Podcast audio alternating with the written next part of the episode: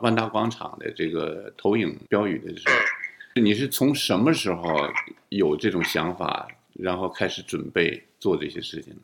第一个呢，彭载舟影响了我，当时给我的触动很大。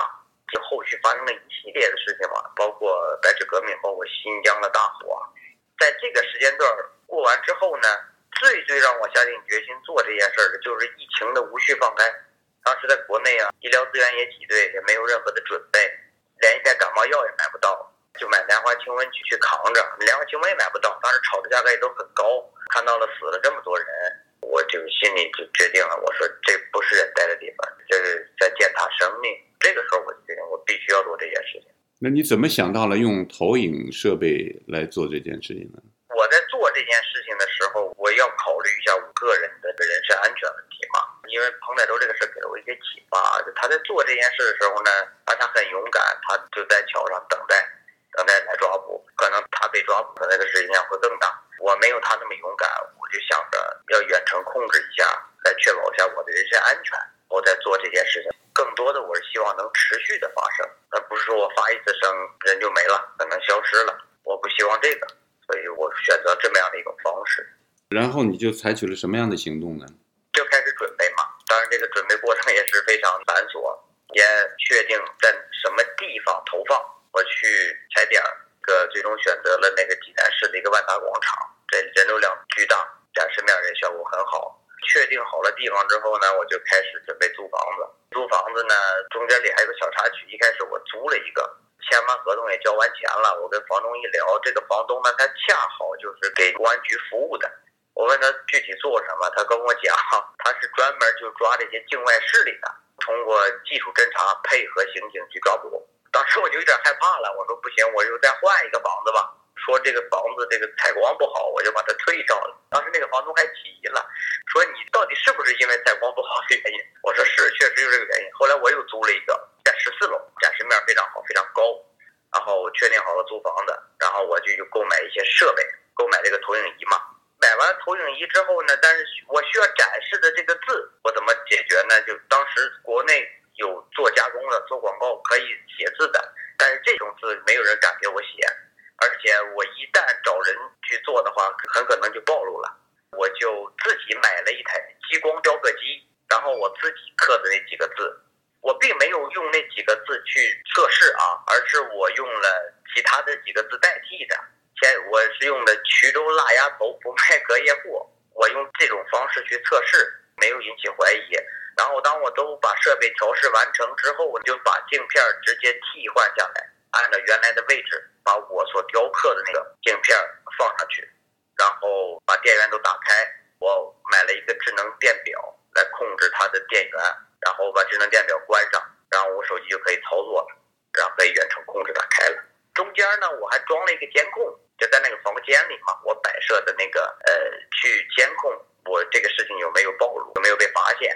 就这样，当我都调试完之后，我在一月十八号就踏上了去郑州坐火车的路上。之后不久就离开了中国，是吗？对，我是在一月十八号上午才换镜片，因为我知道只要那个镜片没有装上之前，即使发现了我或怎么样，我都没有任何事儿。但是一旦我装上这个镜片之后，如果被发现的话，那就很麻烦。在我临走前的最后一刻。我装上了这个镜片，然后我走的时候呢，我把我的激光雕刻机留给了我父亲，当然最后国安都收走了。我当时雕刻所使用的电脑，我就把它烧掉了。我在一月十七号的晚上烧掉了它，我把电脑主机拆掉，我在我们那个小区里的一个住的那个地方的小区旁边，呃，一个空地，我就把它给烧掉了。也就是这个房子，你就没搬进去住过？没有住过，就是为了这次行动租下来的。租的房子。你远程启动了这个投影仪的开关，预先刻好的这个大标语呢，投放到万达广场的建筑上。当时是怎么想的？有没有什么期待？会产生什么样的一个效应？对你个人或者你的家人、你的朋友会产生什么后果？你有没有想到这些？这个我当时也很犹豫，也很纠结。呃，但最终要让我下定决心做这个事儿，还是那个刚才我讲的那个新闻，那个报道的那个开展会的时间。这个下来之后，我觉得如果这个时候我再不启动，可能就完了。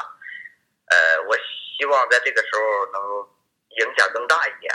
当时呢，我也是很害怕，我知道我一旦启动这个事儿，我跟我有联系的人或者我的父母会受到牵连。当时我想到了这个事儿，但我没想到这个事情会发生的这么大，他们对这件事的重视程度会这么大。哎，因为在启动之前呢，我就跟我我那个朋友说了，我说你帮我拍一个视频，我想要看到我所做的事情，因为我人没有在国内。我在启动完了之后，好，那么他就帮我拍摄了视频，就包括我的朋友还有我女朋友看到这条视频，他们也都很震惊，觉得很震撼，也在发朋友圈、发微信在传播了。事情发生的时候呢，万达广场上有什么反应吗？出动警察了吗？还是怎么样呢？因为它是一个大型的广场嘛，万达广场在国内也是很有名气的一个广场，算是国内最大的一个广场了。然后在他的广场前面，其实就有特警的巡逻队在那里。当我朋友帮我拍视频的时候，你可能在视频当中也能看到，警车就已经去了，非常的快速度。但是再快，可能我展示了应该大概也得有十分钟左右。当天的晚上应该是八九点左右，我就给他们联系，所有人都联系不上了。他们当天晚上应该就。被抓捕走了，然后后来我才得知，我跟我的朋友他的女朋友联系上了，他告诉我，当天晚上大概五十多个人吧，去他家里来把他们带走。当天晚上就发现这事情是你做的，你的朋友也受到牵连，家人和你的朋友受到了什么样的牵连？就跟我有联系的，就是我的亲朋好友，就所有人都问遍了，尤其是我父母。然后他们基本上是做了一个礼拜的笔录，然后我的女朋友还有我的帮我拍摄视频的，还有之前我的一个也是我的一个朋友，他们三个同时失联就被抓了。当时他们派省厅的人到河北省，河北省省厅再派人下来去我的家里调查我的个人背景，从小学。我的老师，我的初中老师，我的工作过的单位，他们都去了调查。你是受了彭丽发的启发是吧？啊，再加上后来发生的那种种的呃事情是吧？一些灾难，你就决定做这件事情，把它实施了。关于彭彩洲的事情的这个信息啊，你是怎么知道的呢？我在国内的时候就经常翻墙嘛。我也老看一些美国之音，也看一些新唐人电视台啊，或者是大纪元呢，包括《华尔街日报》啊，这些媒体我也都会在看，接触到了我平时接触不到的信息，然后这使我对这个世界的认识，以及对中国的认识，还有对中国共产党的认识呢，都产生了变化。也就是在那个时间段，我慢慢的正在觉醒的路上。当然，最终让我觉醒的，我觉得还是这些英勇的事迹，包括共产党的重大公共决策失误。我觉得在这方面上，这个是真正影响我真正觉醒的。呃，投影出去的大标语是哪两句话呢？就是打倒共产党，打倒习近平嘛。那你为什么选择这两句口号？我觉得这也是我内心想真正去想实现的事。当然，这个实现起来可能非常的困难。甚至有点遥不可及，甚至也不是一个人能去完成的一件事情。